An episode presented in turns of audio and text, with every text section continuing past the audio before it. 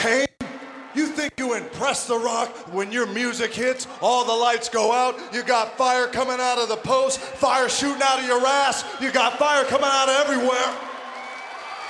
And then all of a sudden, you're doing jumping jacks, you're happy because Kane can talk. The big red can finally speak.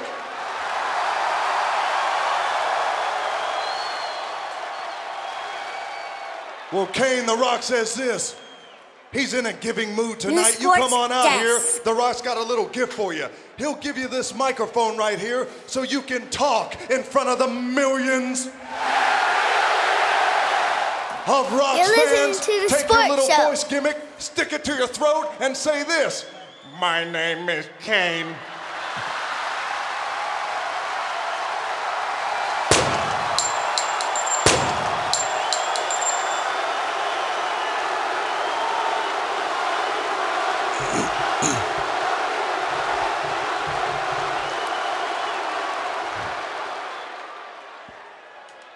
And I am a Rudy Poo candy ass.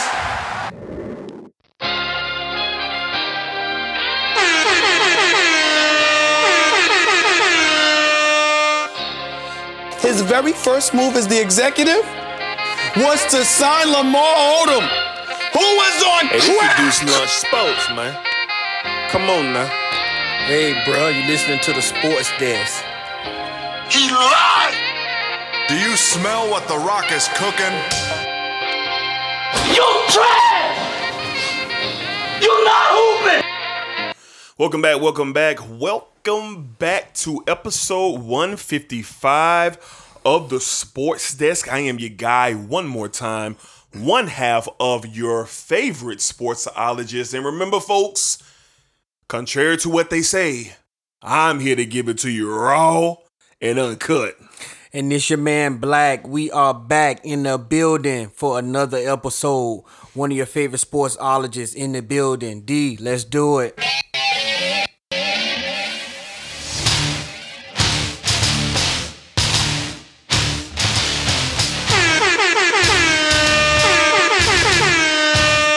We have breaking news into the sports desk.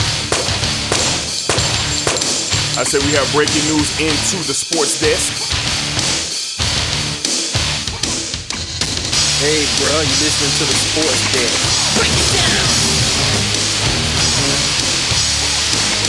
Breaking news into the sports desk. Two weeks in a row that we get to use our breaking news music. Now, Black, let's go ahead and jump right to it because we have a loaded show today. We know why you guys are here. The college football playoff rankings and matchups have been announced, the bowl games have all been announced.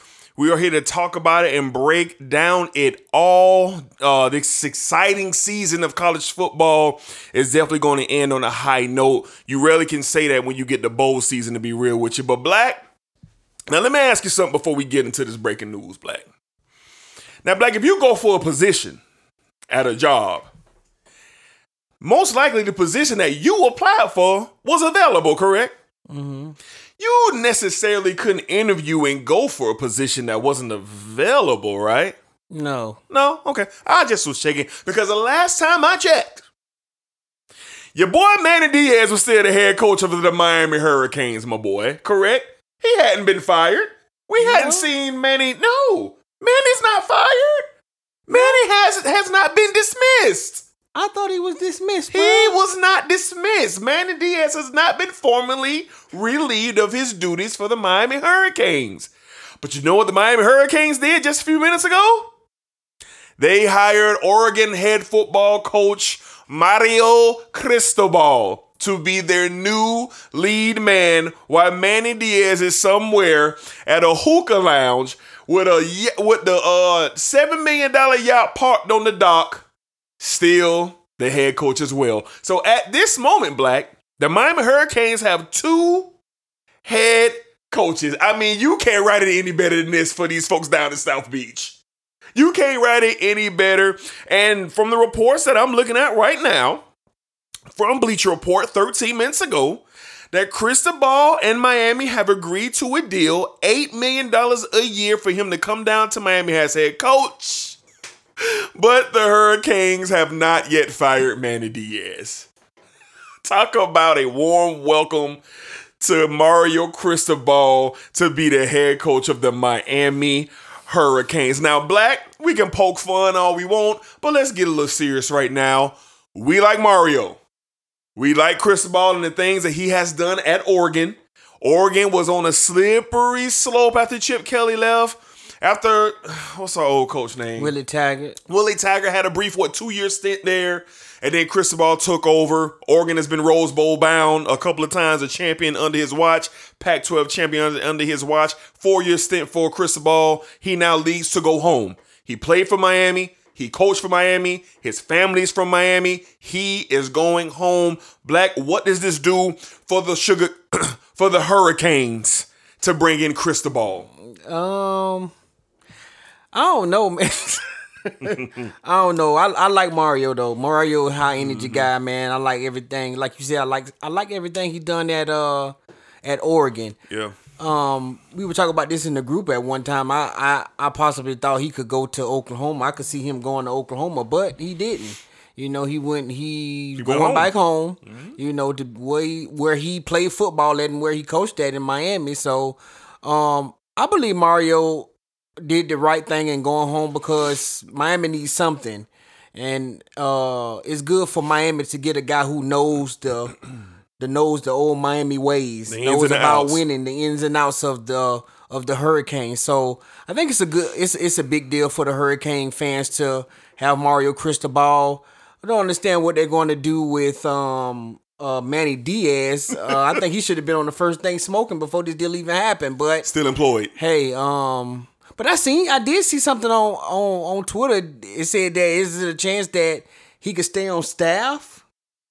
But I'm not sure That would be wild. if he stays on staff. Absolutely. Someone I I uh, I'm not saying it's a legit source, but the source said that uh Cristobal will become head coach and Manny Diaz would stay stay on to be the defensive coordinator. I I don't know how of. I don't know how true it is. You've never seen that. I've never seen that. No one has. No one has. Okay. But man, uh, I'm happy for Cristobal. Man, Yeah. he's a he's a he's a good guy. Wish him well at Miami. Hopefully, Sure. he can find a way to, to turn that thing around. Sure. But uh, shouts out to him, man, on uh, Sure. being the new head coach of the Miami Hurricanes. I like Mario, so it's kind of bittersweet for me because I hate the Hurricanes with everything that I got in me. I love picking on them and joking on them, sugar caning them, and putting their packs in the air week in and week out, especially when Florida State took care of that business just a couple of weeks ago. Kevin Dunbar was good. So the Cristobal hire, I knew it was coming. I knew, I knew sooner or later. Hey, he had put out there that he wanted to be close to this to his mom. He put it out there that he wanted to be closer. He wouldn't mind being closer to his mom. So when that was put out there, I was like, yeah, he'll be the Miami Hurricanes head coach uh very, very, very shortly. And indeed, it was announced today that he is indeed uh going home. So bittersweet. Um I mean, he should turn it around. He should turn it around. He's a Miami guy. He's been a proven winner. I mean, he's won the Pac 12. He's had elite quarterback talent under his tutelage with uh, Justin Herbert. Now he's getting to acquire Van Dyke. Van Dyke is a nice talent. He Yep. could blossom even to superstar status next year. Something about this ACC, we're s- developing the best quarterbacks year in and year out. If you look at the draft the last five years, the better quarterbacks have came out of where? The ACC. the ACC. So can Cristobal use some of his magic and touch with Van Dyke out for what he had with Justin Herbert? He will turn around. They will be viable. Will the kids buy in? I believe right away.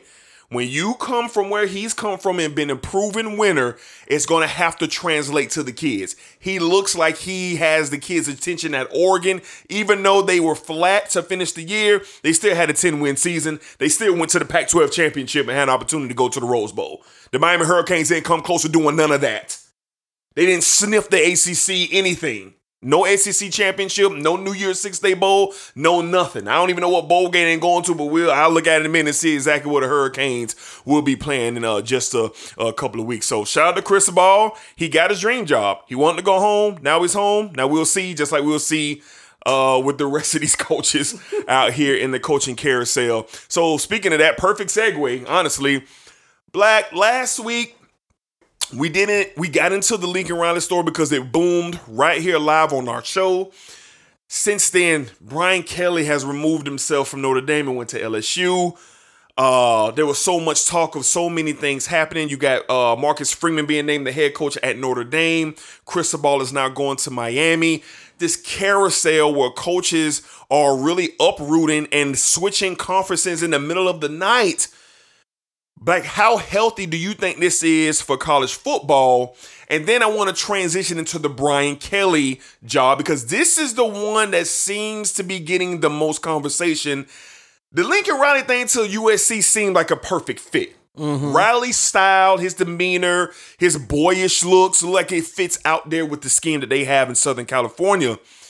But Kelly to LSU, a lot of people are 50 50. They're 50 50 if this thing is going to work. So, first, what do you think about just the moving pieces? And then talk to me about what you think about Kelly going to LSU. Well, I think it's something new. We don't re- usually see this much in college football. You know, um, well, here lately we haven't seen it lately. You know, most coaches usually, you know, stay where they are and and um, some especially winning coaches. You know, we have Yeah, yeah. to see winning coaches on the move. You know that that shows you uh, they're up to the task for a new challenge.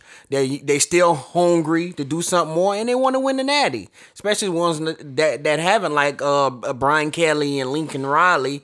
But it's just man, uh, and to sit here and really think about it, we've talking we're talking about Lincoln Riley and Brian Kelly and Cristobal. It's still some job openings out here that other names that haven't had their turn yet could potentially end up being coaches this year.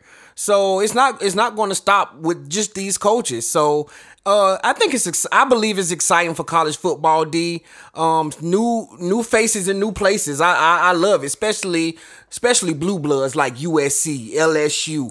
Miami. You know, those those teams are the teams you have to be talking talking about week in and week out. And hopefully these guys on the move and where they're on the move from where they were to now going to these schools that are blue blood schools. Hopefully they can get them put back on the map and uh, uh have greatness coming out of those schools once again.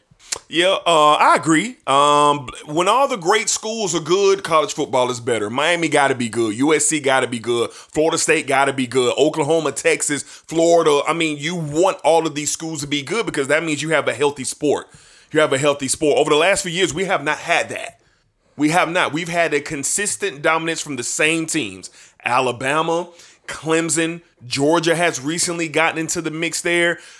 Who else? Ohio State. That's an. I mean, Mm-hmm. those Oklahoma has won a lot. They haven't won the big, but they've won a lot. lot, yeah. So we've seen the same four to six teams, and now even this year in the playoff, we're ushering in two brand new teams into the playoff. The New Year's Six Day Bowls look sexy. They do. We got some great matchups. we do. I me and you both talked last year. We were not excited about the New Year's We Six Day were Bowl. not. We were not. We were not, we were not intrigued, but this is a part of our job. This is where we have to cover sports, so we had to mm-hmm. watch. yeah. So this year, the tide is turning to me. I'm intrigued by the Marcus Freeman hire at Notre Dame. First game of the year, I'm watching Florida State, Nor- me and you, Florida State, Notre Dame, and I see this guy in a green polo out on the field, this really fit guy, black man, high energy. And I asked you, I said, Black, who is that? Who is that running on the field, hyping up these kids? And and you told me, oh, that's their defensive coordinator, Marcus Freeman. I said, oh, okay. So I took a picture of him in my mind and I knew who he was, but I forgot his name as the season went on. So when I see it cross my board, and even in the group chat, y'all was saying Marcus Freeman, Marcus Freeman, I was like, who the hell is Marcus Freeman? Who is who are they talking about? Still didn't Google him. Then it came across my phone that he had been in Indeed hired as a heck. I said, okay, let me look up this dude. I said, oh, that's bro. so now I've never had any interest of Notre Dame doing anything. Now I'm rooting for him. Yeah, yeah, yeah. Oh, he rooting for him because he's black. Yeah, I am that too.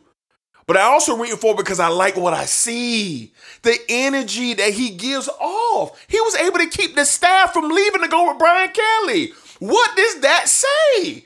Notre Dame, in my opinion, going into next season will probably be one of the most mysterious teams to watch. Because how will Marcus Freeman's energy and smarts translate to the new kids and the kids who are staying at Notre Dame to see if they can continue on this phenomenal run they've been on since Brian Kelly was there? So I'm so intrigued by that. Just the way I'm intrigued with Lincoln Riley, same way with Cristobal, Brian Kelly. Black, me and you've talked. We had a little dialogue yesterday. Like, how do you really feel about Brian Kelly leaving Notre Dame to go to LSU? And do you think Brian Kelly is going to cash in and get that elusive national championship that he's craving for? Um, first off, when I seen the news about him leaving, you know I'm one of the ones that if it ain't broke, don't fix it. Okay. You know, if you find your way into the into the playoff two out of the uh, two times out of the past three years, you know you were you are doing something right. You've been at uh, Notre Dame for twelve years. You got there when you were forty eight years old. Now you're sixty. You've turned that program around. You've become the winningest coach. You've made Notre Dame relevant, and all college football fans know when you talk Notre Dame, you, you talk prestige. Yes. Notre Dame is college football. Notre Dame is the reason college football has been on the map. The, all the greats, Lou Holtz, just just head coaches, just to name a few. got a movie named after it. Movie named after Rudy. Yeah. I'm just some of the great players that to to come out of uh, Notre Dame. So to see him leave that and go to a school who has been struggling, and like you said, one year with Joe Burrow, they struck gold. Caught fire. They called for fire. They struck gold with Burrow and they and they struck gold with Joe Brady Yeah. as the offensive coordinator. And all what's the head coach? I always forget his name. Dang. Uh the Ed Orgeron? Ed Orgeron. All he had to do was sit back and be that master motivator And say, go Tigers. to get them to get those guys going. Go Tigers. That's all he had to do. But when it comes to coaching and you know X's and O's on the field, Yeah. Ed Orgeron couldn't do that, and that's why we seen the fall off right after the Natty Very the next quickly. year. Very quickly. So it it surprised me that he left, but I understand the reason of him wanting a challenge and wanting the chance to win a national championship and go somewhere. And as you as we talked about, him wanting some of the best players out of that area and out of Florida, because LSU schools are always going to have them in. The, eh, when you're a recruit, you're always going to have LSU there. When you see recruits, you when they announce a top ten or a top twelve or a top five, they always have LSU there because of the prestige of LSU. Who, for me, D, for me, will he ever win a natty there? I don't think so. The reasons being why I don't think he'll never win a natty there.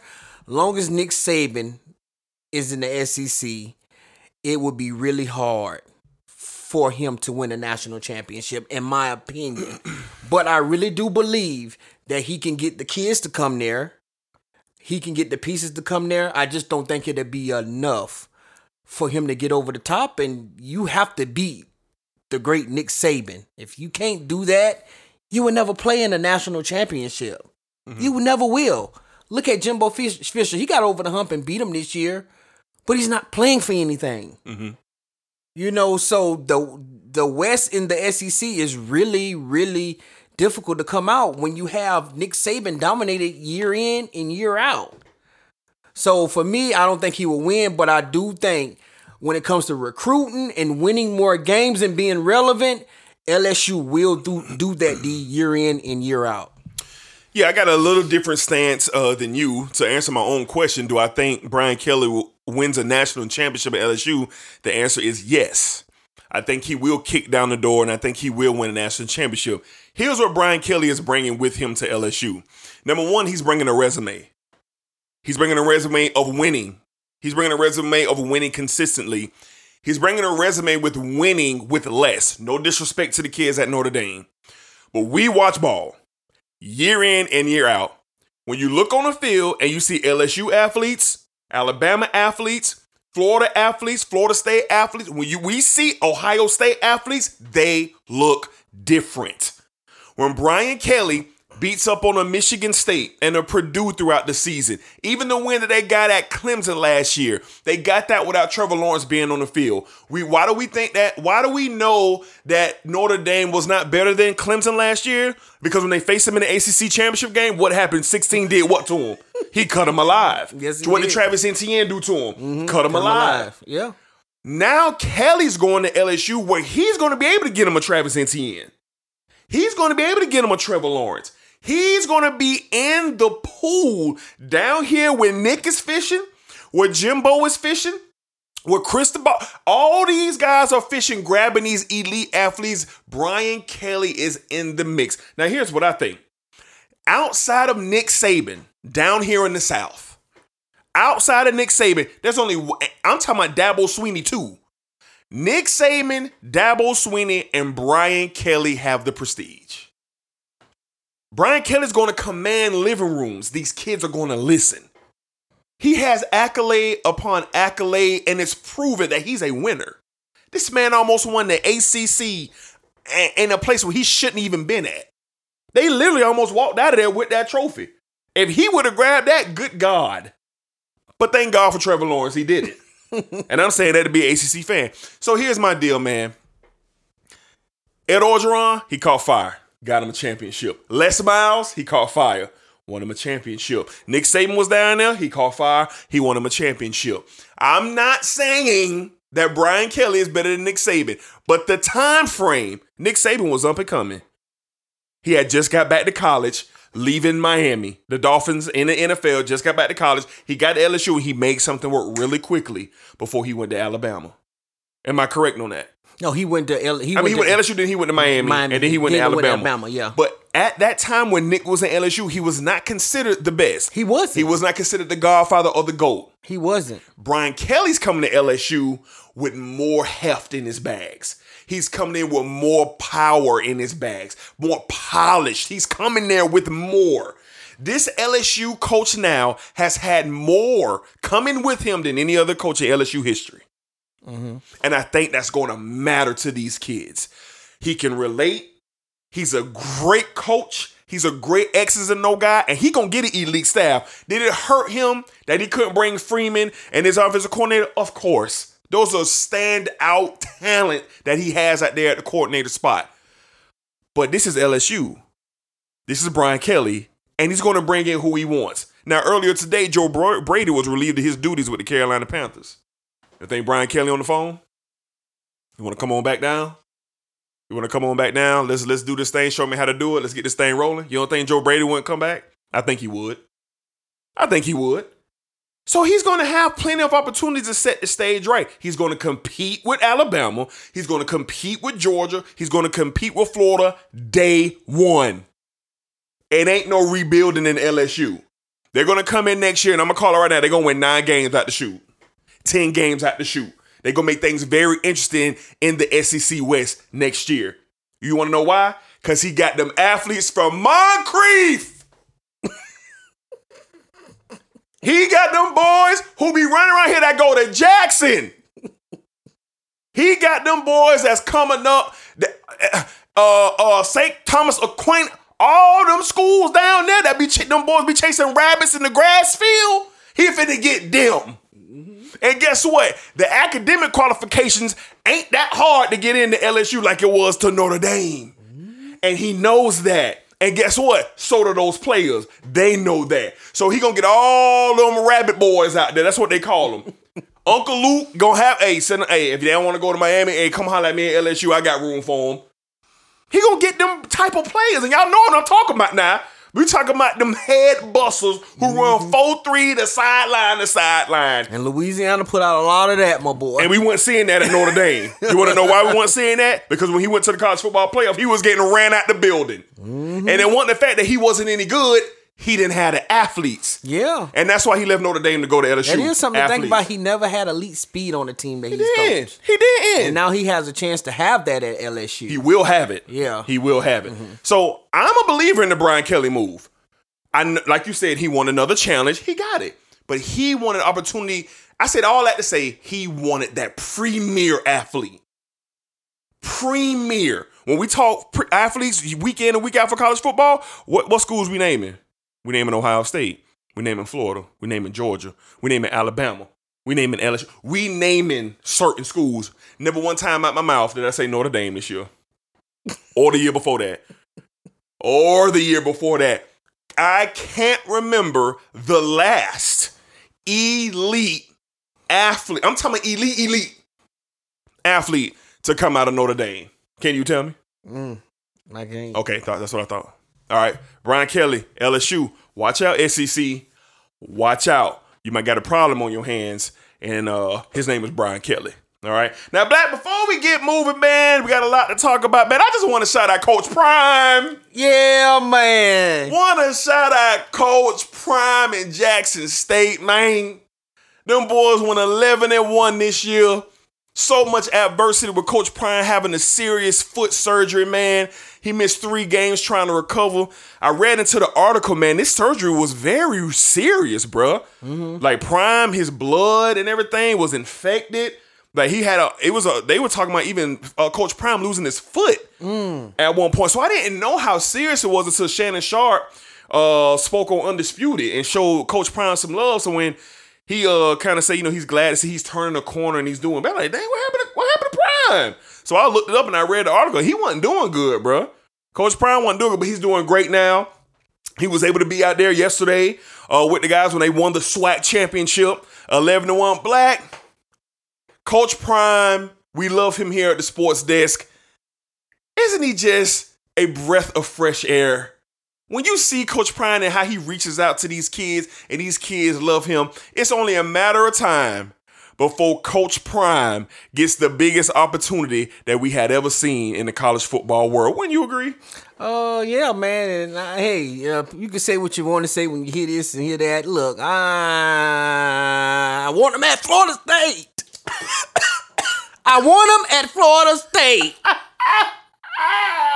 No disrespect to Norvell, because Norvell seems like he's trying to build something at Florida State, man. But when you have a guy like Prime, Coach somebody's going to give him coach uh, Coach Prime. Someone's going to give him an opportunity, and like Miami did with Cristobal, he knows the Miami ways.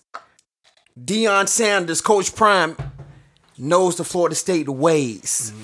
He was able to be at Florida State with Bobby Bowden when Florida State was trash. Mm-hmm. He was able to be at Florida State with Bobby Bowden when they got that thing turned around. Mm-hmm. So he knows what it takes.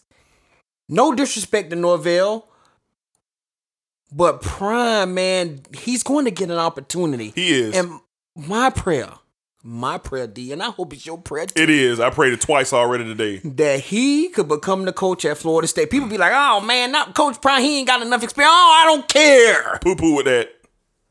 Poo pooey. Look what he's done in one year as a head coach. You know what Coach Prime was doing before he got this head coaching job? He was the offensive coordinator for Texas Trinity uh, High, school. school. He was the offensive coordinator. Yeah. Now he's went to the SWAC at Jackson State and won Coach of the Year and has won the SWAC. 11 and 1. Yes, sir. Now, if that don't raise some eyebrows and get people to looking, I don't know what can. Mm-hmm. He has brought a presence Mm-hmm. back to Jackson State. I don't know if you seen him at homecoming a few weeks ago. Mm-hmm. The crowd looked like it was a a, a, a, a, reg, a, a regular college football game crowd. Mm-hmm. It looked like we was at Florida State, and the, it, it it was packed to the rafters at Jackson State. Loaded, man. You know why? Because he's changing the code. That tells me he can change the culture Mm-hmm. wherever he goes. Of course, man. He can get the people excited about the product that he's going to put on the football field. For sure. For sure. I'm excited for Deion, man. I hope he keep it rolling. Yep. He's going to get an opportunity. But my prayer is he get the opportunity at Florida State. Yeah, Coach Prime, man, he's he's great. I mean, he's great at everything he's ever done. How many athletes you look down upon and say, "Oh, everything this man touches, he literally t- turns it into gold." Coach Prime's gonna stay at Jackson State for another year or two. He's gonna stay there while his boys are in school. There, he not leaving his sons behind.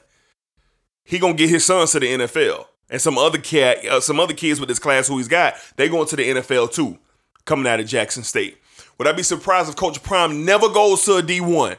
Never goes, you know, to a power. five? I would not be surprised if he stays at Jackson State for 10, 15, 20 years. I wouldn't be surprised. But that phone finna start ringing. It's finna start ringing very, very loud. And I'm with you, not to speak down on Norvell, but my hope and my prayer and my devotion is that the phone will ring from Tallahassee and he answers. And we able to get him back home. Well, I know he loves in Tallahassee in Florida State and be our next football head coach. I hate to say it, man, because we kind of speaking into this is the doom of Norvell in the next year or so, but it is what it is. Coach Prime, great job. You were setting an example, man, beyond football. And I'm just so happy that we get to see what you have to offer to this world. And the main thing, those young men under your care, all those young men from the water boys to the equipment managers to the coaches to the players, everybody under the sound of Coach Prime's voice is going to get tools for life to be assets to the world. If my son came to me and say, "Pop, I want to go to Jackson State instead of the University of Florida," son, where, where we need to move at? We going to Jackson State because you know who waiting on him when he get up there, right? Coach mm-hmm. Prime. Mm-hmm. Coach Prime gonna set my son up. Yep. He gonna set my son up. So shout out to Coach Prime. We had to give him some love. I was looking at, it, I was like, man, look what this man has done. One year. It's crazy. Foot surgery, just just crazy. Shout out Coach Prime. Coach Prime. All right, man. We're gonna kind of expedite the show. We're gonna get into our top five. And then we're to get into our start bench cut, man. And we're to get into what y'all here to uh, listen to that college football playoff talk. Let's go ahead and get into it. I had the music this week.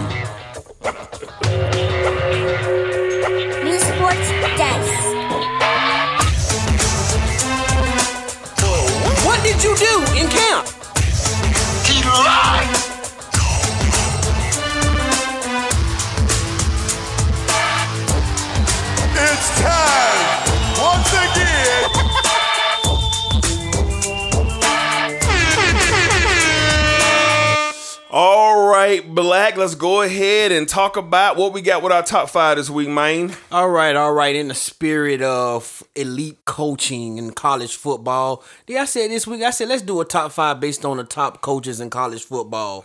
So we got a top five. Top. Co- I want to hear your top five college football coaches uh, in college football. This was kind of tough. This was kind of tough, and I had to leave off one coach who I didn't necessarily want to leave off, but at this point, I just kind of went with how I feel when I see these guys' teams play. All right. So at number five, I got James Franklin. All right, from Penn State.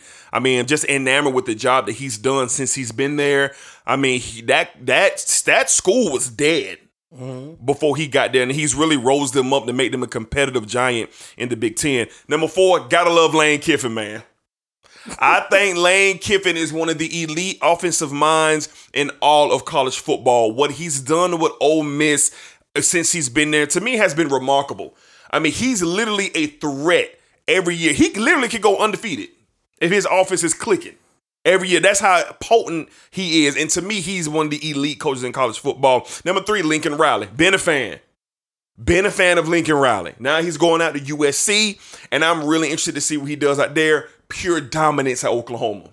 The most dominant Big 12 head coach outside of Mark Stoops, outside of Bob Stoops, was Lincoln Riley. No one else can state that claim, not even Tom Osborne, percentage wise. Even though he won championships, percentage wise, Lincoln Riley has won more, but you didn't know that, did you? Number two, Prime. My dog said out of all college football, and Deion Sanders is in college football. Deion Sanders at number two. I don't have nothing else for you. Number one, come on, man. Like it's the Godfather. It's the Godfather himself, Nicholas Saban at number one. I don't need to put anything behind that. Right. What you got? That's a good five, D. Okay, for me at number five, and you you you respect this one, and I got this guy at number five because we've seen him done it, eh, do it everywhere he go, change programs around, won a national championship at a certain program. Mack Brown. North Carolina Tar Heels. My dog. He was at North Carolina, turned him around, and he, He left did. for Texas. He did. Then he came back home and turned North Carolina around again. He so I had to put Mack Brown on this list. Shout at number four, Lincoln Riley. I believe Lincoln Riley is setting himself up for something great. I believe at USC, if he can get the recruits, and we already know what he can do offensively, I believe USC is on their way back like the Matt Leinart and Reggie Bush days. Mm, Would love to see at, it. at number three, Brian Kelly. Like you said, D, the prestige, that heavy bag that he brings with him. Mm-hmm. The most winning coach, the most winningest coach in Notre Dame history Yeah. is Brian Kelly. At number two, Dabo Swinney. He's just he's just brung Clemson from the dumps. A giant. He Tommy after Tommy Bowden left Clemson, he took over and was able to turn Clemson into a juggernaut, Yes. winning two national championships. So I got him at number two, and then Nick Saban. The Godfather. You know he's always gonna be number one to someone tell me different Even then. and they- show me different. Yeah, that ain't possible. You know, so The GOAT, man. he's is the standard in college football. By far. If you want to be a coach, upcoming, look at the standard. By far. If you're a kid and you want to go to school, you want to win natties, you want to win SEC crowns, and you want to go to the league, the standard. The Godfather. so that's my top man. five. Yeah, great five, man. Yeah, Dabo was the one that I left off. Dabo was the one that I left off. Um, with no disrespect, but I'm glad that you had him on your list. All right, man, let's go ahead and get into our start, bench, or cut.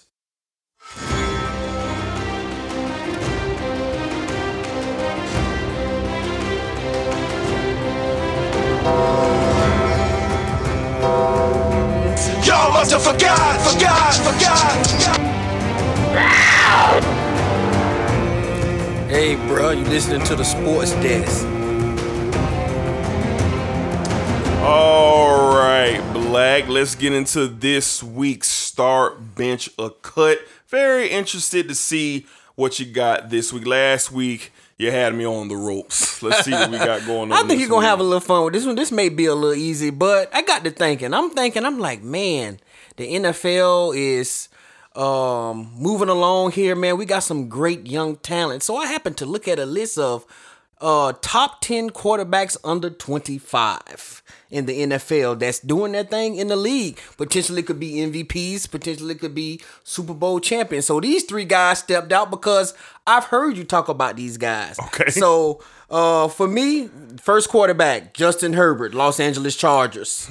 number two, Joe Burrow, the Cincinnati Bengals. And number three, Kyler Murray, the Arizona Cardinals. D, I need to know who you're going to start, who you're going to bench, and who you're going to cut. Wow. a star studded lineup. And these three gentlemen are bad men.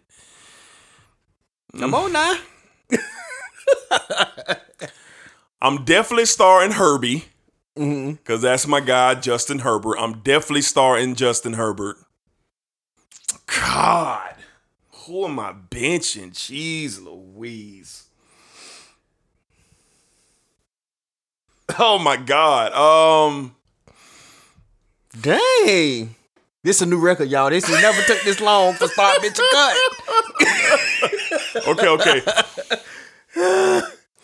I'm gonna oh I'm gonna bench Kyler Murray. Ooh. I'm gonna bench Kyler. Murray. I'm gonna bench Kyler Murray and I'm gonna I'm gonna cut Joe Burrow. Yeah. yeah. All right. Well, for me, Jesus. For me, I started Joe Burrow. He just a dog, man. He is. the He guy is. just fight, fight. No matter what's going on in the game, the guy keep competing, man, and He making nasty. plays. He He nasty. nasty. I started Joe Burrow. I I benched Kyler Murray. Wow. And I cut Justin. That's Herbert. wild. That's kind of wild. That's kind of wild. I mean, all three of those guys are great. They're they're they're great. They're going to be great. The They league are. is in great hands. I knew that would be tough. I They're thought you had tough. fun with that one. Very tough. Very tough. That yeah. That yeah. That was tough. That was tough. I like that. That was yeah. Yeah. Yeah. Y'all let us know Who you rolling with, man? Uh, Herbert, Burrow, or Murray? Star, but you could be interested to hear from all the football heads out there. Uh, what you're rolling with. All right, man. Let's not waste any more time. Let's go ahead and get into the big college football news of the day. We got a lot to cover. The college football playoff is upon us. We're going to play our college football theme song going into it. Sorry, Florida Gator fans.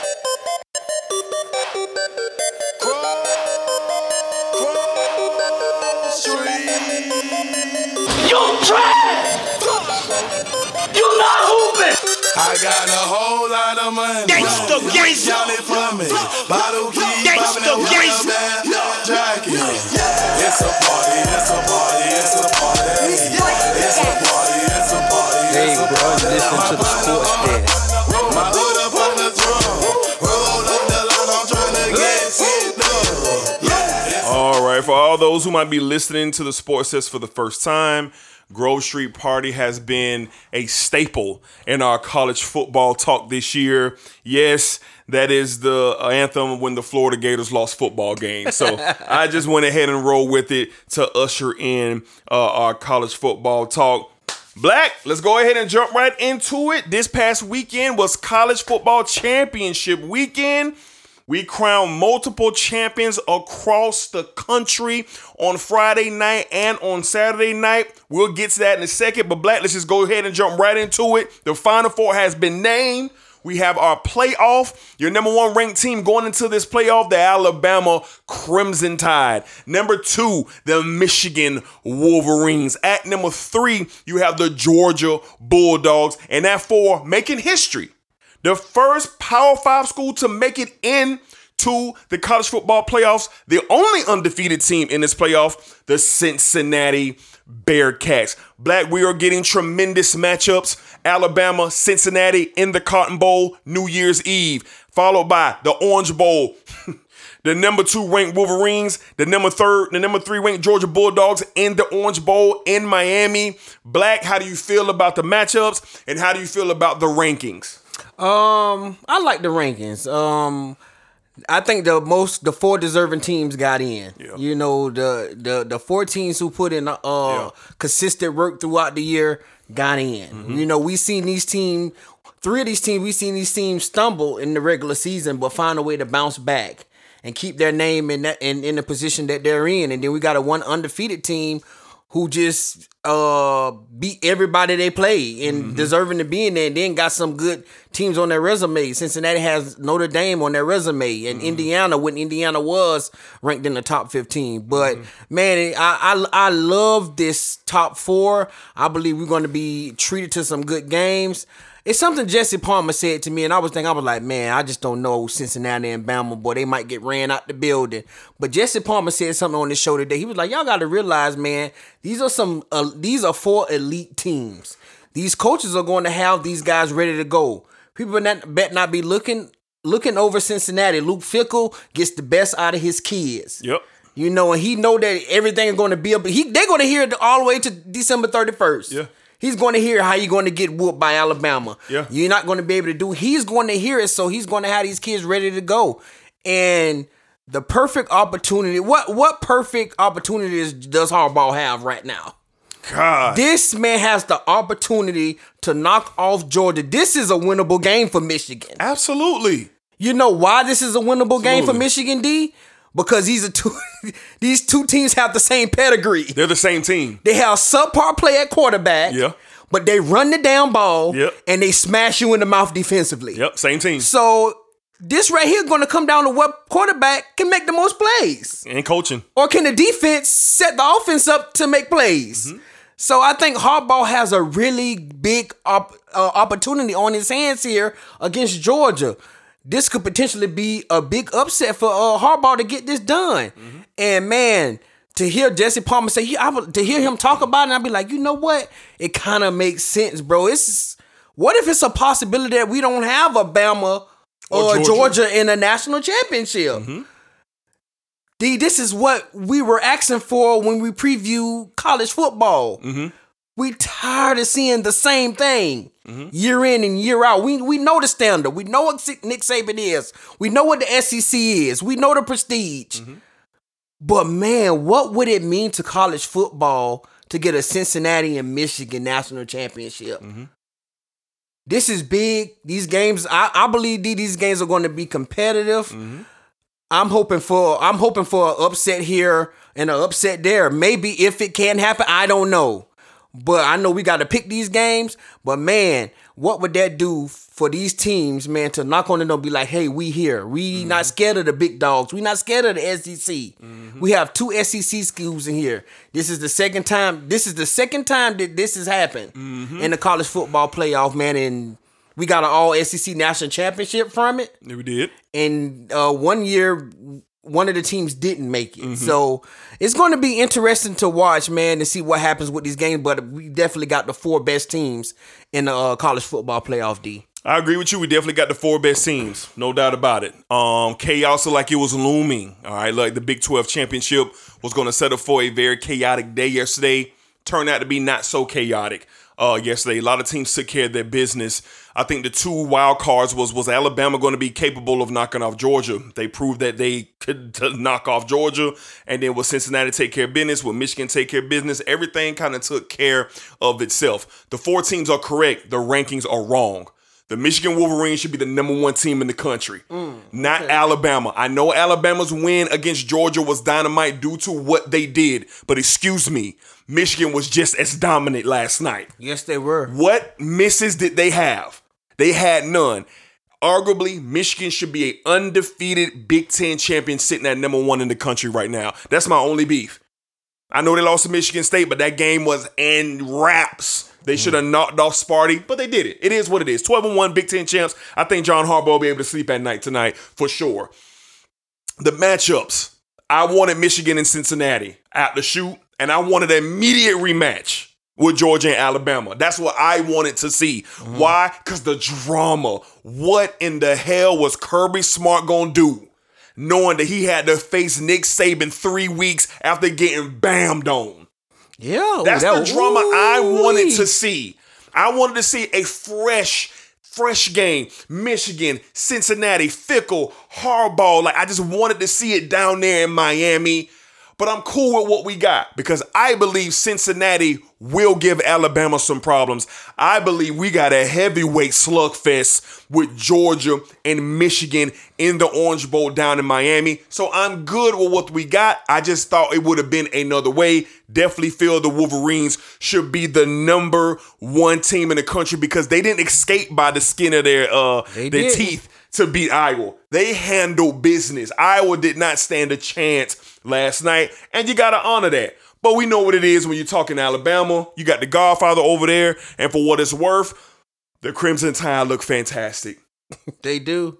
They absolutely put on a show, shut out, dominated one of the most dominant teams that we have ever seen since we've been alive. And they basically made them look like every other team. That's what Alabama made Georgia look like yesterday. So they got it right. No issues there. All right. Nick Saban say, man, y'all set the y'all set the rat poison, man. They did. He They say did. that's all my They kids did. been hearing the whole week. They did. They How did. dominant Georgia is, man. They but did. hey, I love it, man. I love it. All right, but let's go ahead and get into it. Now we feel like the committee got it right. At any point, Black, did you feel um during championship Saturday that all hell was gonna break loose?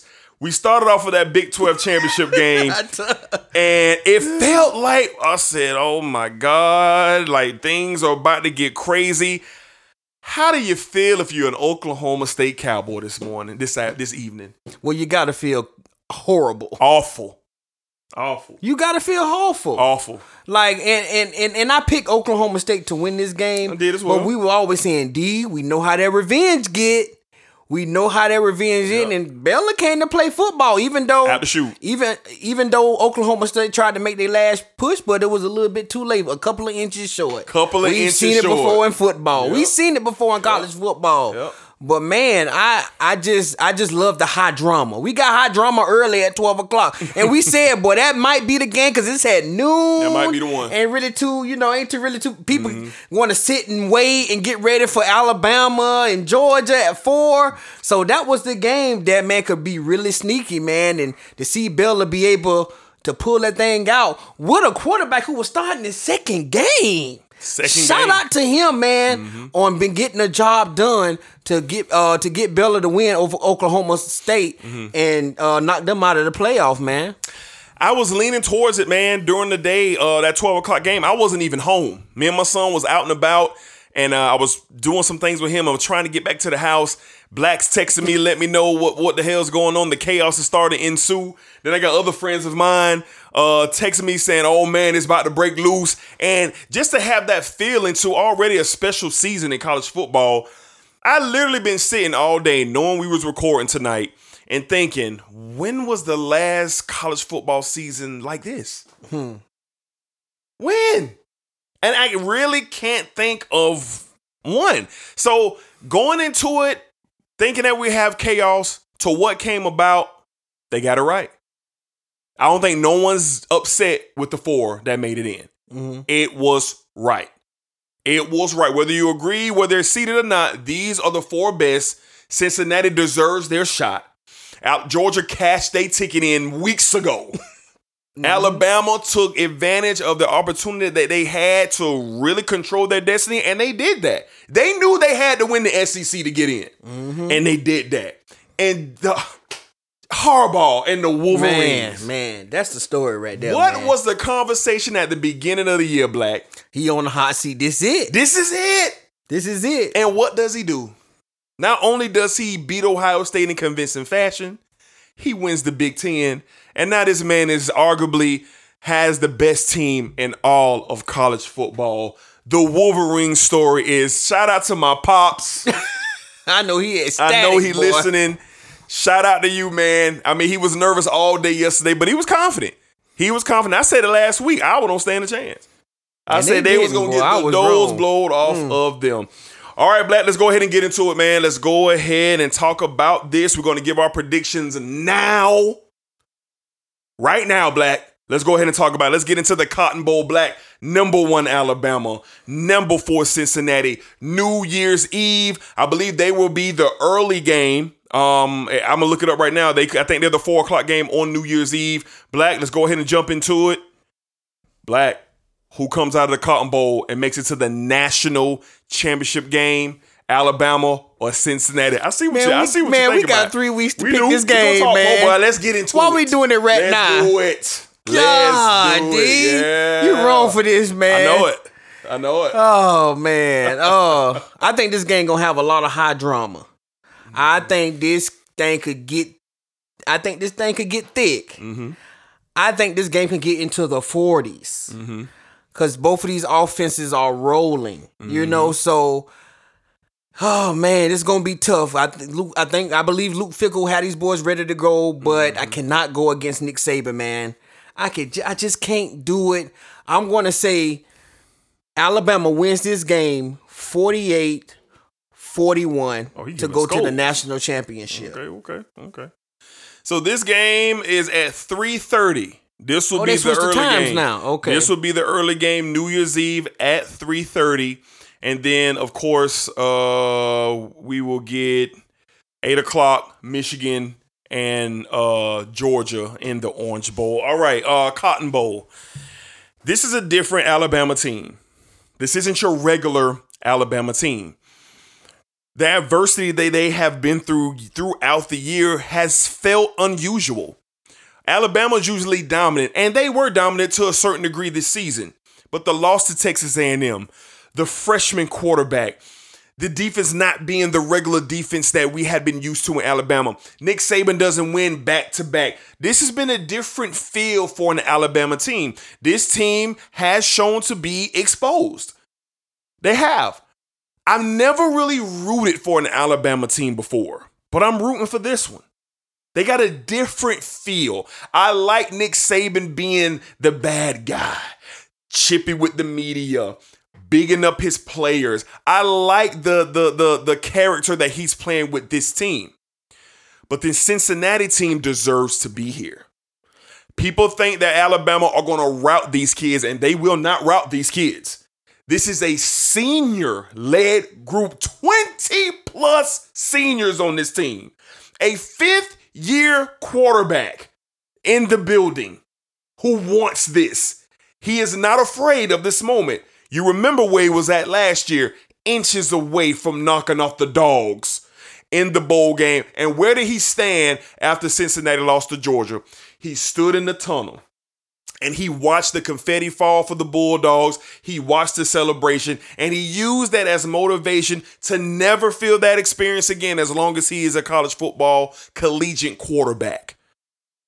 He's fueled. Fickell is a great coach. Here's the difference between Alabama facing a non Power 5 school. He doesn't face superior coaching when he faces non Power 5 schools.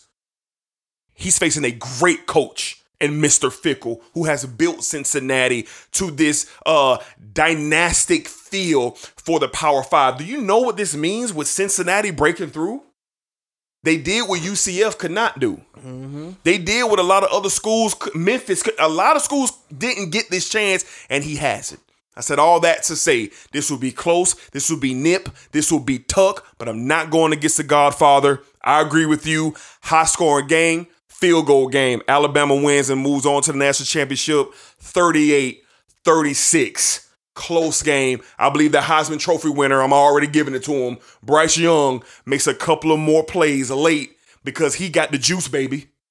Hmm. he got the juice. He was a literal surgeon last night Yes, on the dogs. was. Man. And what he did on that last drive with with Auburn, when everybody said, "Oh, they," I, t- I said, "Listen, man, pay attention. Ninety-nine yards for the win. You can't ignore that." And you seen what he produced yesterday. Alabama moves on to the national championship game. Black, Orange Bowl, baby. New Year's Eve night before we, Lord willing, bring in 2022, my boy. The dogs come calling for the Wolverines down in South Beach. Black, this is a mega matchup. Lot of storylines here. And how about uh Jim Harbaugh's brother-in-law is the head coach of Georgia's basketball team. That's he's married to his sister.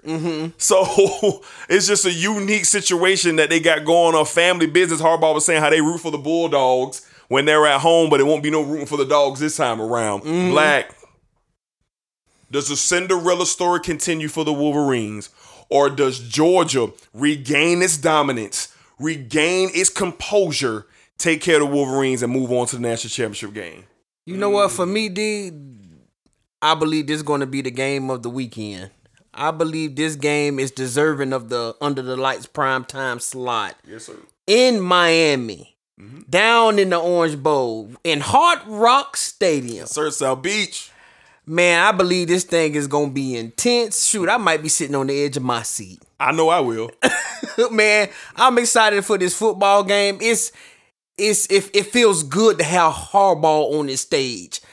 Harbaugh deserves to be on this stage. He He's a coach that deserves to be on this stage. He does. I, I, I hate that it took so long, but he's here. He's here. He's here. The Bulldogs are upset. They pissed. The Bulldogs are upset. They pissed. Yes. If it's one locker room I would not want to have been in last yesterday, last night, it's the Bulldogs. Cause I know that thing got thick up in there, boy. No, that thing was real. Yes, sir. I know them boys on that defensive side of the ball was hot. so this tell me, boy, they gonna bring that fight Yes, sir. to Michigan, boy, on that sir. Saturday, December 31st, under the lights. yes, sir. Yes, sir. D, I can't wait. Mm-hmm. I'm excited. This is gonna be a smash mouth 90s type of football game. Mm-hmm. You know the matchups we used to get in the 90s, D? When paint's coming off the helmets. Mm-hmm. That's what we gonna get, D. Big hits. Big hits. Two of the top defenses in college football are going against each other. Mm-hmm. Two of the best run games in college football are going against each other. Mm-hmm. Two of the most subpar quarterbacks in the in college football are going against each other. Yeah. D, I just man, this the stage is set so high for this football game. But you know what, D? I believe that the Michigan Wolverines, I believe John Harbaugh want this so bad and he's so hungry. he gonna have these boys ready to rock and roll. D. I believe that Michigan is going to win this football game. D. They're going to win this game. It's going to be ugly. It's going to be nip and tuck. But I believe that Michigan run game with these backs are going to be the focal point to get them this win, and this defense just takes off on Spencer Bennett because I just don't believe in Mr. Bennett. Mr. Bennett had his chance to show what he could do, and he came up short. Yes, he did, man. All the talent Georgia has every year, all the ta- all the top five players. What's their one Achilles heel? Quarterback play, Year in and year out. year in and year out. D, I'm going Michigan Wolverines and Mr. Harbaugh. I'm going 28 21 to the Wolverines to move on to the national championship and play Alabama. This is goosebumps type of stuff. this is when you wake up in the morning, the first thing that's on your mind is that tonight that thing getting thick. this is what you I don't know about our listeners, but I think everybody kind of feels it when it comes to the, if you are a football fan, I don't care what conference you love, what your team, I don't care about none of that. If you are a football fan, when this matchup was announced, you got a little goosebumpy. Because you could just feel the aura of what type of game we are going to get. Black said it, where we are going to get some smash mouth stuff. I am excited for this game. Harbaugh has been waiting, and those kids are on fire. They are rolling at the perfect time, and the dogs are pissed. but it's two sides to the game there's an offensive side, and there's a defensive side. The Georgia the Georgia Bulldogs offense was absolutely pathetic yesterday. Mr. Bennett should not be the quarterback. But he will be. Kirby, you can get every other thing in there at Georgia, but you can't get a quarterback? Could you imagine if he had Mr. Pickett as his quarterback? Could mm. you imagine if he had anybody else at quarterback? He can't get nobody there? Because this wouldn't even be a conversation if he had a quarterback. Mm-hmm. We don't even know what kind of skill players that the dogs got on the outside because of Mr. Bennett. that boy was out there in the third quarter looking for some help. he was looking for it. And it never came. That Alabama defense was relentless on Mr. Bennett. The Michigan Wolverines are here. The dogs will not recover. This game will be tight, but when it comes down to the coaching and when it comes down to the players on the field, that dogs defense will get pissed again, and they won't get pissed at the Wolverines. They'll get pissed at their quarterback and that offense mm. because they're gonna need points. They're gonna need points, and they won't be able to get it at some point in time, Jim Harbaugh can throw that thing down the field a couple of times and catch it in. We seen it last night. He can open it up just a little bit to keep you off balance. He's done it year in and year out, but this year is paying big dividends. Michigan wins this game 24 to 14 mm. over the Georgia Bulldogs. I just think the book is out on Mr. Bennett. The book is out, and them linebackers for Michigan, they don't make mistakes. They can cover well and they can tackle. They can tackle. The run game for the Wolverines, to me, looks better than the run games for the Dogs. To me, mm. it just looks better. And I'm excited to see Harbaugh get this done and move on to face the Godfather for the national championship game. Black, let's go ahead and get to it. If this holds, we both have Michigan and Alabama in the national championship game. Man, we can't pick this right now, man. We doing it, baby. Black, it's the Godfather against Mr. Harbaugh. Number one versus number two. If this thing pans out, me and I know me and Black are getting a little ahead of ourselves, but we are excited. Black, who? Who wins this year's national championship? The Crimson Tide or the Wolverines? Yes, sir. Let's go.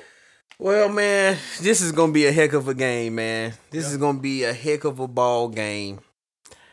Michigan gonna be ready to go. Harbaugh gonna be ready to go. The Godfather Nick Saban's gonna be ready to go. He's gonna have these boys from Alabama rocking and roll, rolling like he should.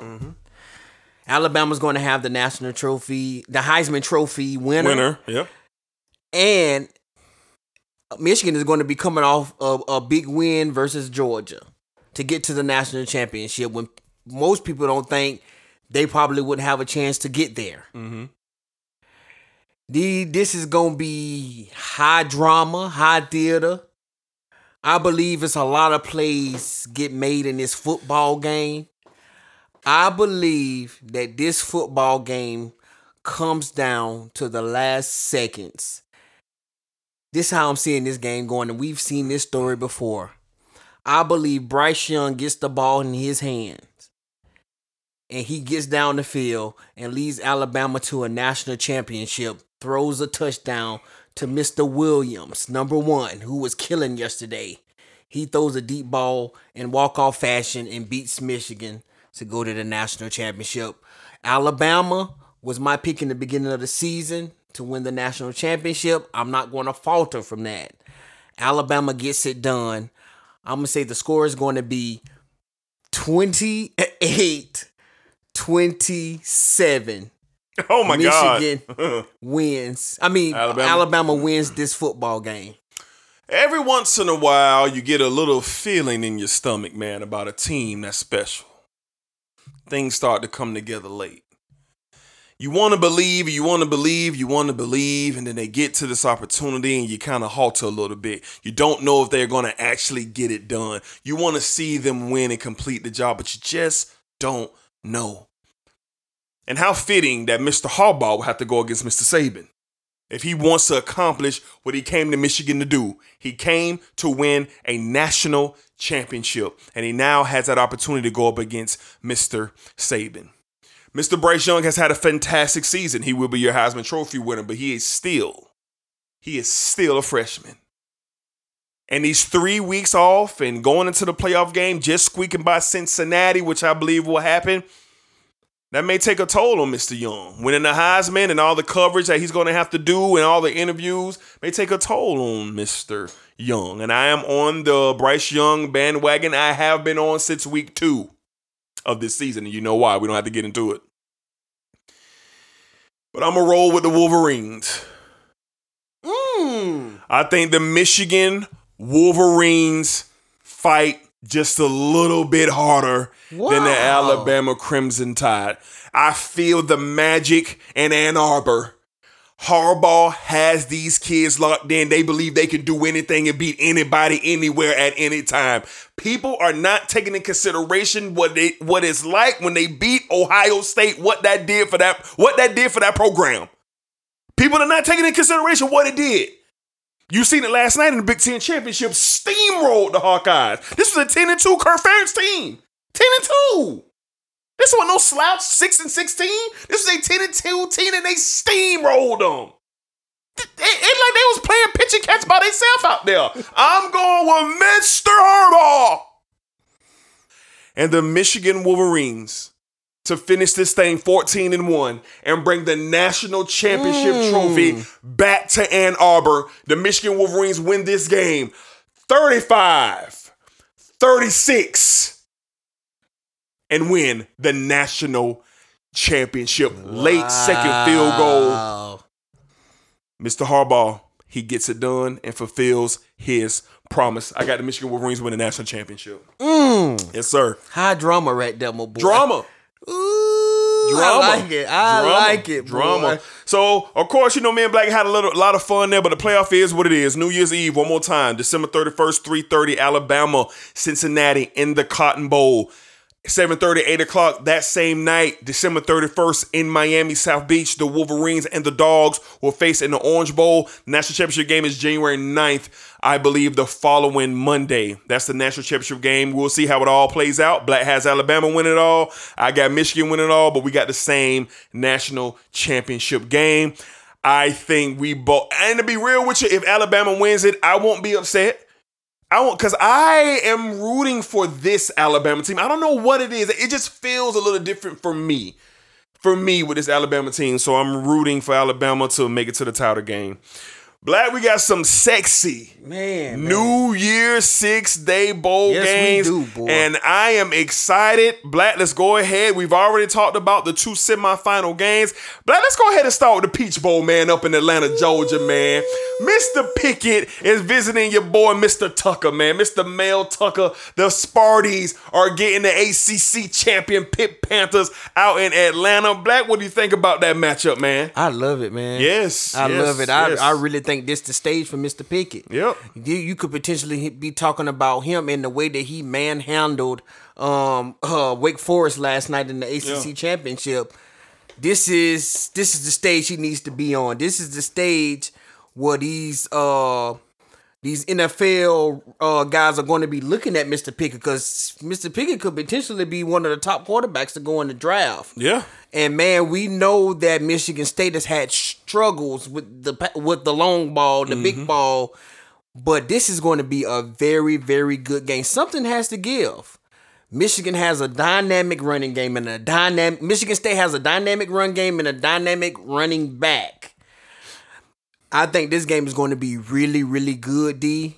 I don't, are we giving predictions for these games or no? We just talking about them. I mean, if you feel froggy, jump. You know, uh, I'm I'm gonna hold my prediction because this is a this is one of the better games I think is going to be out of the New Year's Six bowl games. I think the way Pitt scores points and um the way Michigan State runs the ball, I think this could be a really really good fun matchup. So I'm looking forward to this game, D. Yeah, me too. Fun matchup out in Atlanta.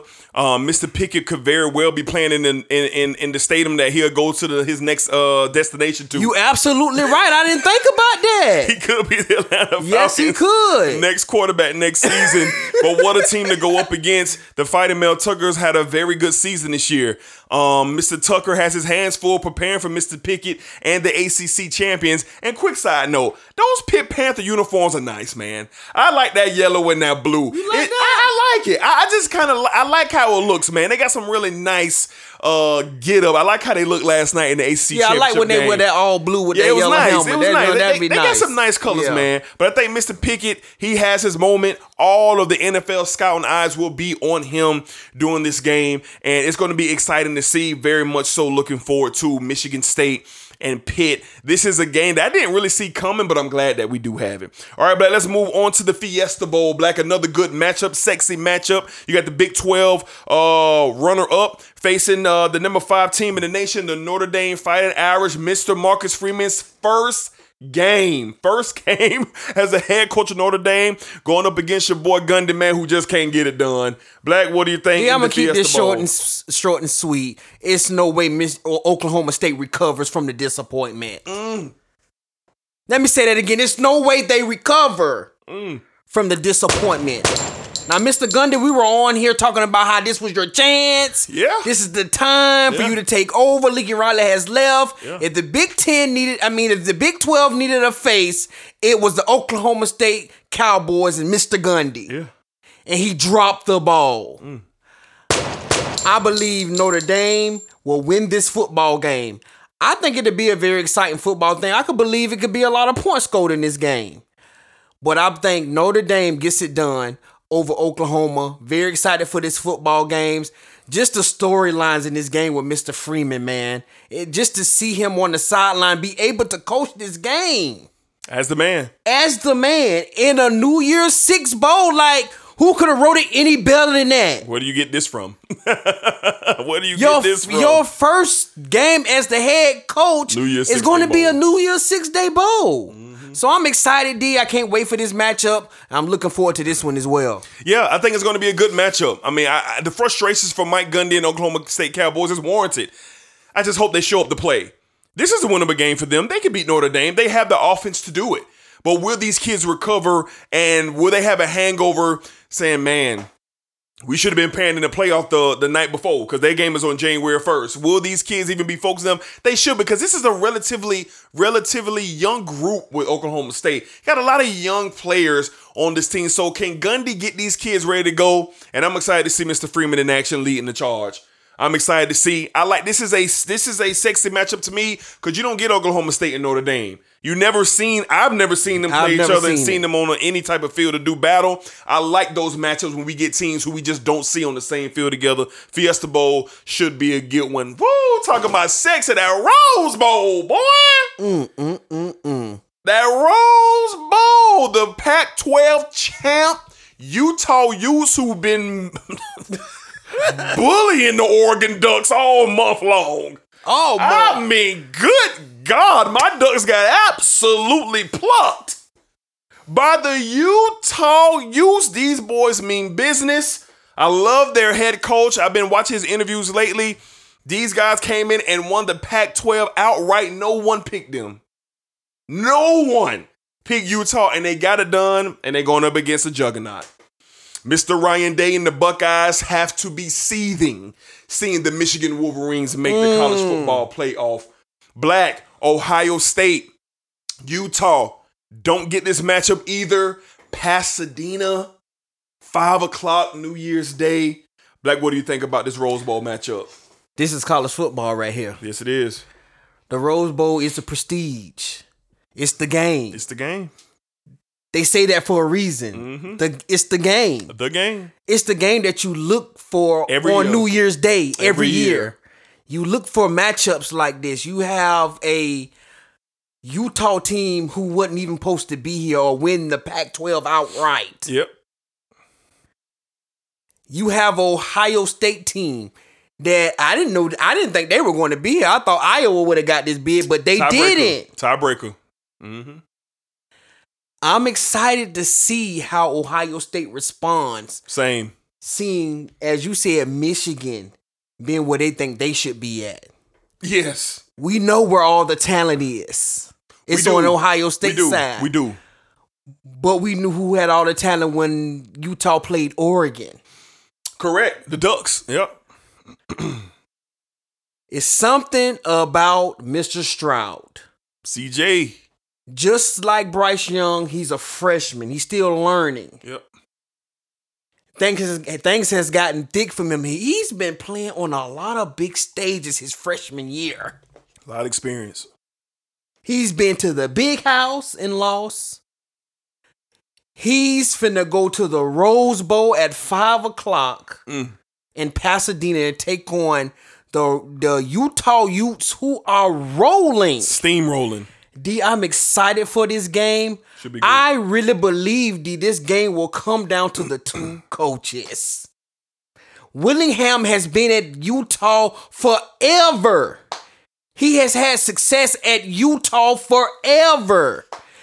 You never hear his name come up in coaching jobs. You never hear it. He stays packed to where he is. He's one of those coaches who's going to do what he needs to do right where he is. And then you have Ryan Day, the guy who took over for Urban Meyer. What can he do with an experienced coach, an experienced team in Utah? What could this U- what could this Ohio State team do with Utah? I think this game is going to be very exciting. I like it's a lot of story storylines in this game as well. I'm excited and can't wait for this one, D. Boy, Utah got them Samoans, boy. boy, they got, and them boys don't feel no pain. They just go straight, they just go forward. But them Samoans, they coming to play, boy. They don't care nothing about Ohio State and nothing about what they got going on. I'm talking about them boys was laying the wood on Oregon. Boy, I seen Brown Jr. screaming for help on the sideline. Like he want to be in the Pac-12 championship game no more, man. This is a great matchup. And if you don't know anything about Utah, you might want to pay attention. These guys are going to come in here and they going to fight. And they have an explosive offense. Mm-hmm. They will throw this thing over the top. They will get tricky. And you better believe they're going to have a bag of tricks for the Buckeyes because they going to need it.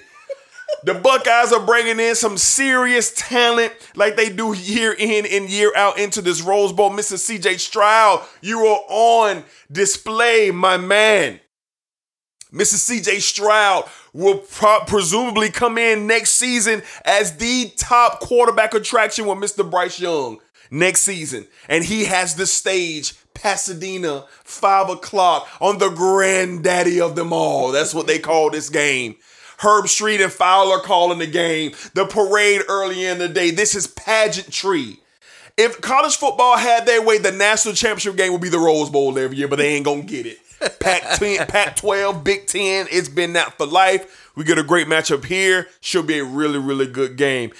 Boy, this Sugar Bowl the one for me. Oh, This Boy. Sugar Bowl is the one for me.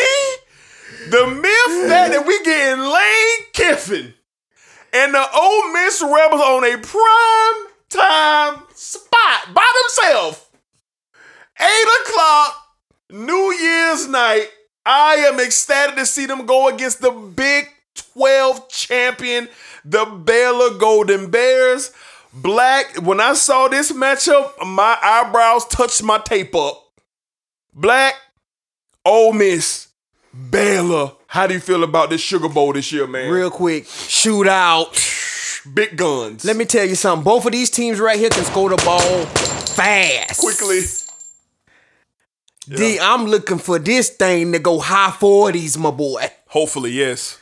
Mr. Corral versus uh, I can't even tell you the quarterback name. This is going to be his third game starting, but this boy can slang that thing, man. A shooter, boy. Yes, sir. This could potentially be the the most exciting game for all the New Year Six bowls. For every, all of them. Yes. this could be the game to have you like, wow. Want more. Keep it coming. Keep it coming. Man, like you say, D, they got the stage. It's only them you waiting for New Year's night. Mm-hmm. I'm excited about this game. Lane Kiffin on the big stage done a marvelous job mm-hmm. with Ole Miss this season. We know Mr. Corral is leaving, so he's looking to go out on top. We know Baylor is still young and up and coming they are. Big a 12 lot of these kids are young, man, but they have great coaching, and these kids are hungry. I'm excited for this football D football game, D, and I can't wait for this one, man. excitement, period. Matter of fact, I really don't care who win. Excitement. I just want to see bombs over Baghdad. That's when I see big plays. Mr. Corral is on display. He is on display in New Orleans in the Mercedes Benz Dome. That's where this game will take place for him. And he very well could be a New Orleans Saint. Boom. He has another opportunity just like um, Can pick it. Mr. Pickett has. These two guys are going to be one and two in this draft. In my opinion, as far as quarterbacks, Th- th- to- in- my opinion, I just think these two guys are the ones you look at. I know you got Sam Howell, you got some other guys out there as well, but Mr. Corral, he is going to be on display. And if he was on his knees praying to the good Lord above for an opportunity where he can sling that thing, he mm. definitely got his spot indoors against a high power offense on the other side of the fall, other side of the ball, and you got the evil genius Lane Kiffin dialing it up. Looking forward to this game. This is the most attractive game outside of Michigan and Georgia to me. Just knowing what we've seen between the uh, the two teams year in uh, this year alone, excited for the Sugar Bowl. This college football season, we've been blessed. We have. We've had all kinds of storylines. Every week we we got teams getting knocked off. We didn't know who was even presumably doing anything for the playoff until yesterday. Mm-hmm. The only thing that was for certain was the Bulldogs. Other than that, we ain't know. We didn't know. Literally, Michigan, Cincinnati, and Alabama could not be here. It was only one team prized to be in this position. It was the Dogs. These New Year's Six Day Bowl games are just fantastic. And last year, me and Black were very underwhelmed at the matchups. But this year, I think it's safe to say I have a big dent in my sofa because I'm going to take in all of these games. every last one of them, and I'm just very, very excited to see how these things take place. All right, Black, let's go ahead and run down some of the other bowl games that were announced. Although the Florida State Seminoles will not be going bowling this year, I am still going to make fun of this next matchup that I'm about to roll out. At the Gasparilla Bowl, my boy, on December 23rd, you got the Fighting Florida Gators versus the UCF Knights at 7 o'clock on ESPN. That's right. The Florida Gators Bowl game is before Christmas. December 23rd, 7 o'clock, UCF versus Florida. My thing is, why y'all ain't do Florida and Miami? Why y'all ain't make that matchup? Yeah. The matchup was there. Put Florida and Miami in the bowl game. Make In Tampa. Get it right. Yeah, get it right. But y'all give you no disrespect. No disrespect to the Knights. But come on, man. Y'all couldn't have got this done. Y'all couldn't have got Florida and Miami done. Do y'all know how big this is? College football com- committee, whoever the hell made this matchup. Y'all don't know how things go down here. That matchup should have been had. Black, December 23rd, 7 o'clock p.m. on ESPN, Florida and UCF. What you talking? Um, congratulations to them. I won't be watching, but um, I'm pretty sure Florida will win this game because they hype about their new, Yeah, handily. head, new head football coach and Handily. I guess all that good stuff you know that they got going on. Uh, hey, congrats to them, man. Whatever, I won't be watching it. Yeah, I'll, you know, I'll probably be wrapping some Christmas gifts or trying out some new eggnog or something like that. Probably watching Home Alone for the hundredth time this holiday season. But shout out, excuse me, to the Florida Gators and the UCF Knights on going bowling. Because Florida State, we're not going. We're not. We're not going, Why but not? I'm still gonna have my fun. Cause I know the Florida fans, they look down and see who they playing. They like, who? they disappointed. They probably they probably would rather not go to a bowl game than go to the Gasolina Bowl. Like what it Dang, man, I was like, I was thinking, you know what? I was just thinking like the prestige of Florida. We know, we know what Florida is. I was like, man, but just because of who Florida is, man, they at least give them a. A New Year's Eve day or new, I, mean, boys out here uh, on the 23rd. New Year's Eve. I was like, God, the twenty third. Them boys out here on the 23rd. God, Them boys playing before man. Christmas Eve, boy. Them boys down in Gainesville need some help. God, Lee, Hey, man. Congrats though. But hey, they they, going they, they they going bowling, man. So I'm excited. You get two Florida teams, so you know what they'll say? You know, we got in because we beat y'all. Okay. it's cool. It's cool. It's cool. Enjoy It is what it is. Y'all keep riding pri- that horse, Yeah, man. grand prize of UCF Knights. Go do your thing out there, all right? All right, Black. Another interesting bowl, in my opinion, the Birmingham Bowl on December the 28th. You got Auburn versus Houston. All right, I think that's an intriguing matchup. What do you think about that? Auburn taking on Houston on December 28th at 12 o'clock on ESPN. Uh, I think that'll potentially be a really good matchup. I Houston is a very, very good team unless they play in uh, Cincinnati. you know who gave them both of their losses this year, so it's going to be interesting to see this game. No Bo Nix. Seem like Auburn's better without Bo Nix. of course. You know, so uh, hopefully this could be something here with this game. But I believe Auburn and Houston is a great matchup. Absolutely. All right, Black. an exciting bowl here, the Holiday Bowl. Uh, this looks like it's going to be a great one. Uh, North Carolina State versus UCLA. We don't get that matchup a lot. Uh, NC State had a very good season this year. They get ready to take on uh, Chip Kelly's crew with the UCLA, UCLA Bruins uh, on the 28th as well. What do you think about that matchup? Uh, should be very exciting football game. I think you could potentially get some points scored in this game because both of the- both of these teams were able to were able to score this year a lot of points this year. So I'm ex- this is a good matchup as well in the uh, Petco Park in San Diego. Yeah. eight o'clock on Fox. So I like to get these night games, man, uh, on Fox and uh, these type of matchups. Look like some of these we getting some matchups that we're used to not seeing. You know, you know how bowl season go. We get games, you be like, oh, we ain't never seen these two teams, and we definitely never heard of North Carolina, NC State playing UCLA. No. that just doesn't happen. But I think this would be an exciting game as well, D. Yeah, I'm interested in that game. Like you said, you get to see brands uh, and universities who never come close to playing each other. So I'll be tuning into that game, the Holiday Bowl. Looking forward to seeing how NC State fathoms against UCLA Pac-12 ACC matchup. All right, Black. Uh, we got the Cheez It Bowl out here in Orlando at Camp World Stadium. Different matchup again. You got the Clemson Tigers taking on the Iowa State Cyclones. You were big on the Cyclones at one point of the season.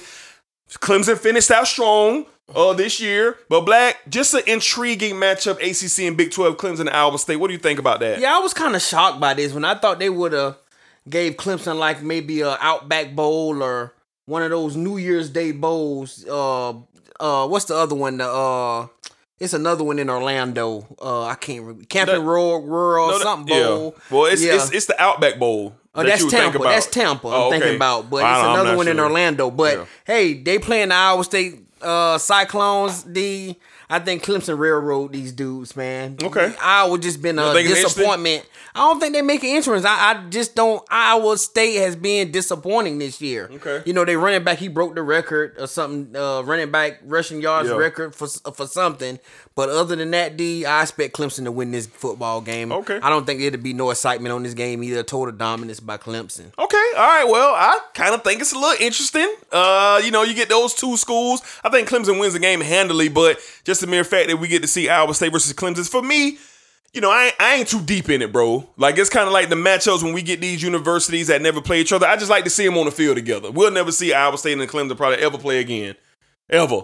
You know, so I'm just intrigued. All right, but let's move along to the Alamo Bowl. Same night on December 29th, you get Oklahoma versus Oregon.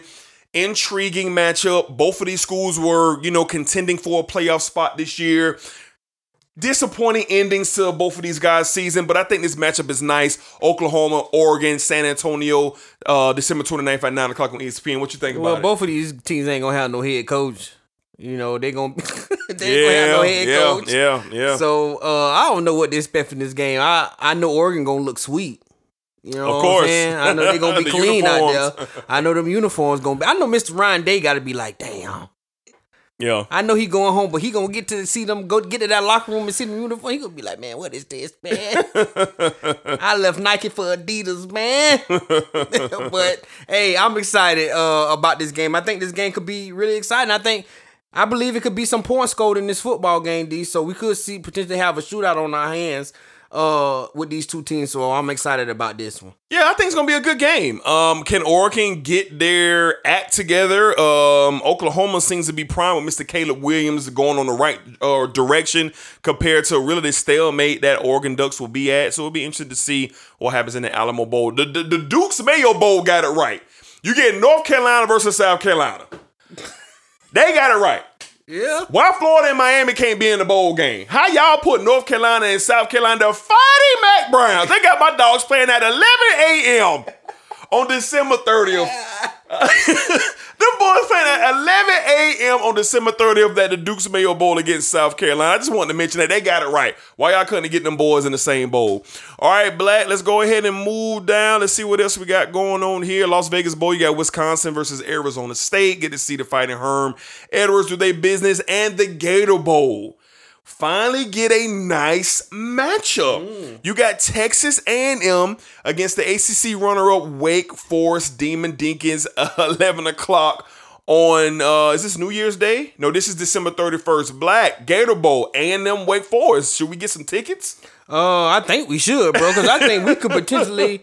Wake can score points. I hopefully Jimbo can keep up. You know, we know Wake gonna score Yeah. score some points, but man, this could potentially be a really good matchup. This seems like it could have some high drama, a lot of points scored. Yeah, it's gonna be good to see A and M Jimbo Fisher bike bike here in in, in in in Jacksonville playing in a football game. So never has never seen Wake before, so this should be very interesting. D, I think we need to think about getting tickets to this. Yeah. this could potentially be something here. I will go to this game. I will go to this game. I think this is a nice matchup. Wake Forest has had a very good season.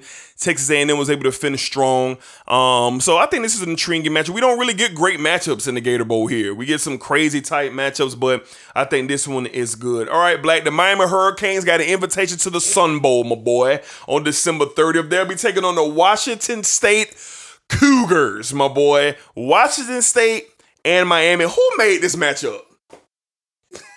Who made this? Now I know Miami and Washington State don't play each other, and this is unfamiliar, and I'm probably contradicting everything I just said by seeing schools who don't get to play each other. But I want to see this. I want to see Miami versus Florida in the Bowl. If you want to put them in the Sun Bowl and take them out there to Arizona, uh, well, what a Sun Bowl at? Yeah, take them on out there to Arizona. Then why not do that there in Texas? My bad, the Sun Bowl. Why not let Florida go out there and play them boys?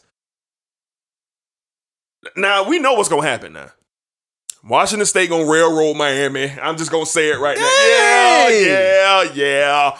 Van Dyke, he gonna look alright, but I'm gonna take the Cougars Dang. to handle that business. At least they playing on December 31st before New Year's, man. Unlike the Gators who are playing on December 13th or whatever they playing at. All right, Black, we got another intriguing matchup, the Outback Bowl. Outback Bowl, January 1st. You got Penn State versus Arkansas. Arkansas had a very good season. They are on the up and up. Penn State just being Penn State, man. They couldn't beat the big rivals, but they had a very good season. What do you think about this matchup? I think this would be a very exciting matchup. Out, but Outback Bowl definitely got these get, got this right. Good these Are, matchup. these are like you said, two teams we usually probably wouldn't wouldn't see play. Mm-hmm. Uh, these this game reminds me of the Lou Holtz days back in the eight, early '80s, early '90s. Mm-hmm. You probably would have seen this game played in those in in those times. But very good, interesting football game here. With Arkansas being on the up and up, got a fantastic quarterback play finally in Arkansas, and then Penn State, James Franklin. You know, you know what it is with Penn State. Just can't beat the teams they need to beat to get what they want to get at. Yeah. So, yeah, this should be a very exciting uh, Outback Bowl. Yeah, looking forward to this one. This is a nice matchup. This is a nice matchup. Arkansas and Penn State don't get to see them on the field together. Like I said, Arkansas had a very nice season. Penn State just Penn State until they can get over the hump, beating your Michigans and your Ohio States. But uh, look forward to see how this uh, kind of maps out. Arkansas, like I said, they're the team who had the solid season this year. So looking forward to seeing how that plays out. Now I didn't know this, Black, but my man Coach O ain't coaching the bowl game, man.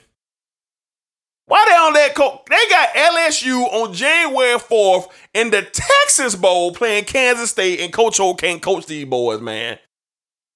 Coach O, why y'all, why Coach O can't ride it out, man? Why he can't ride it out? And why they playing on January 4th?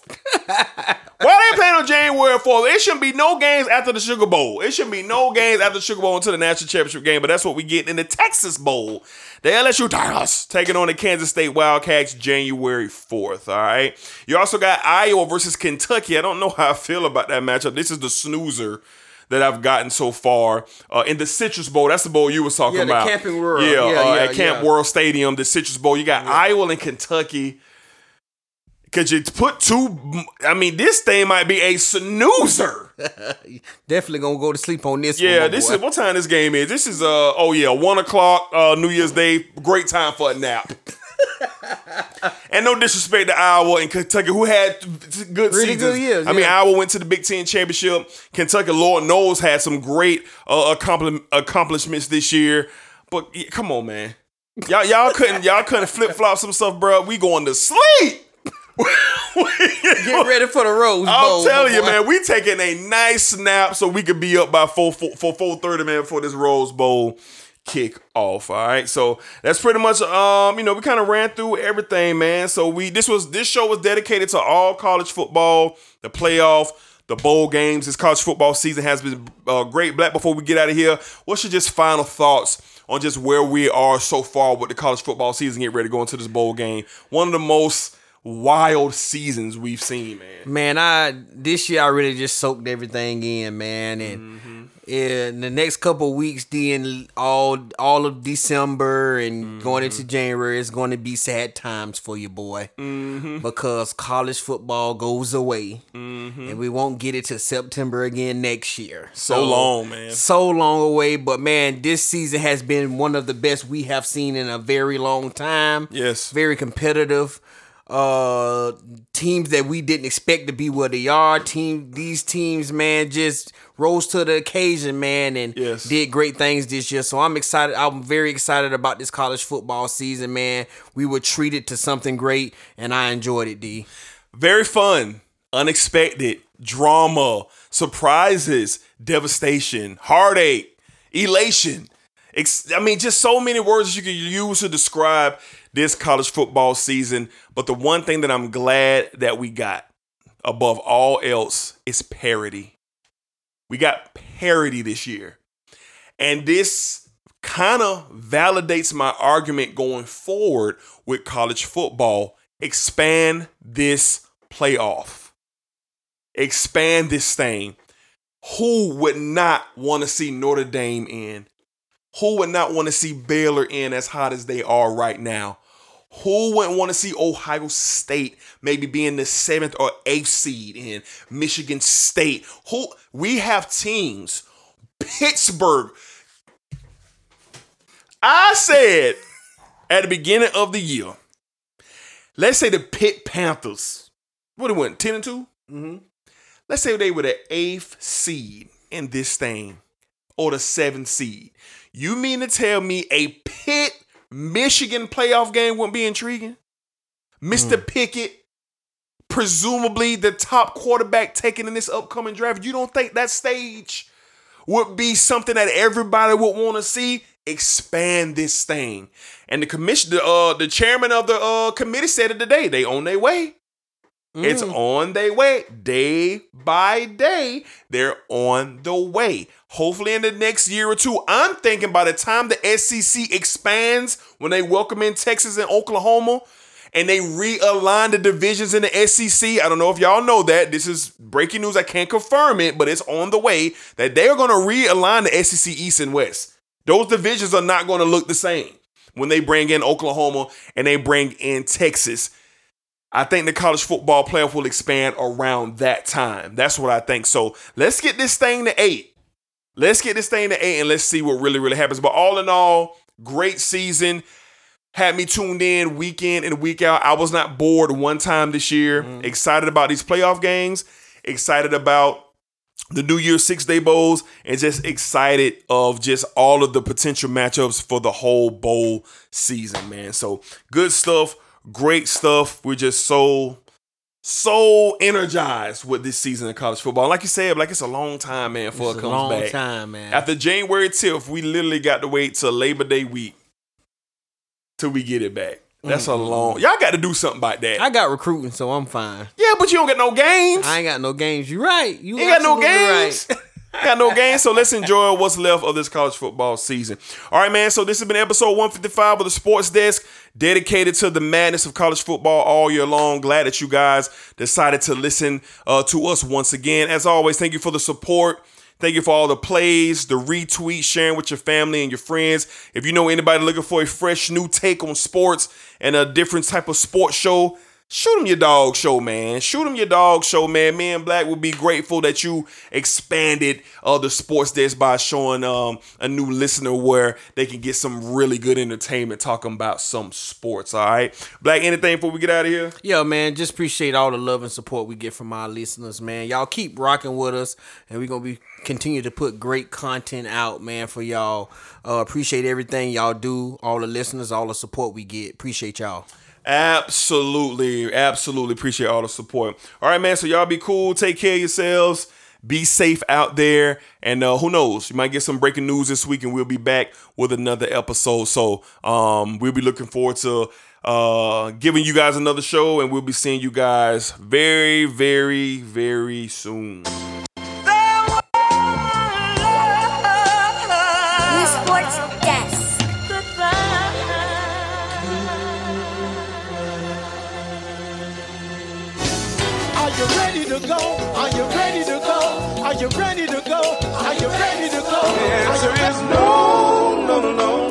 Hey, bro, you listening to the sports desk. Hey, this reduced lunch sports, man. Come on, now.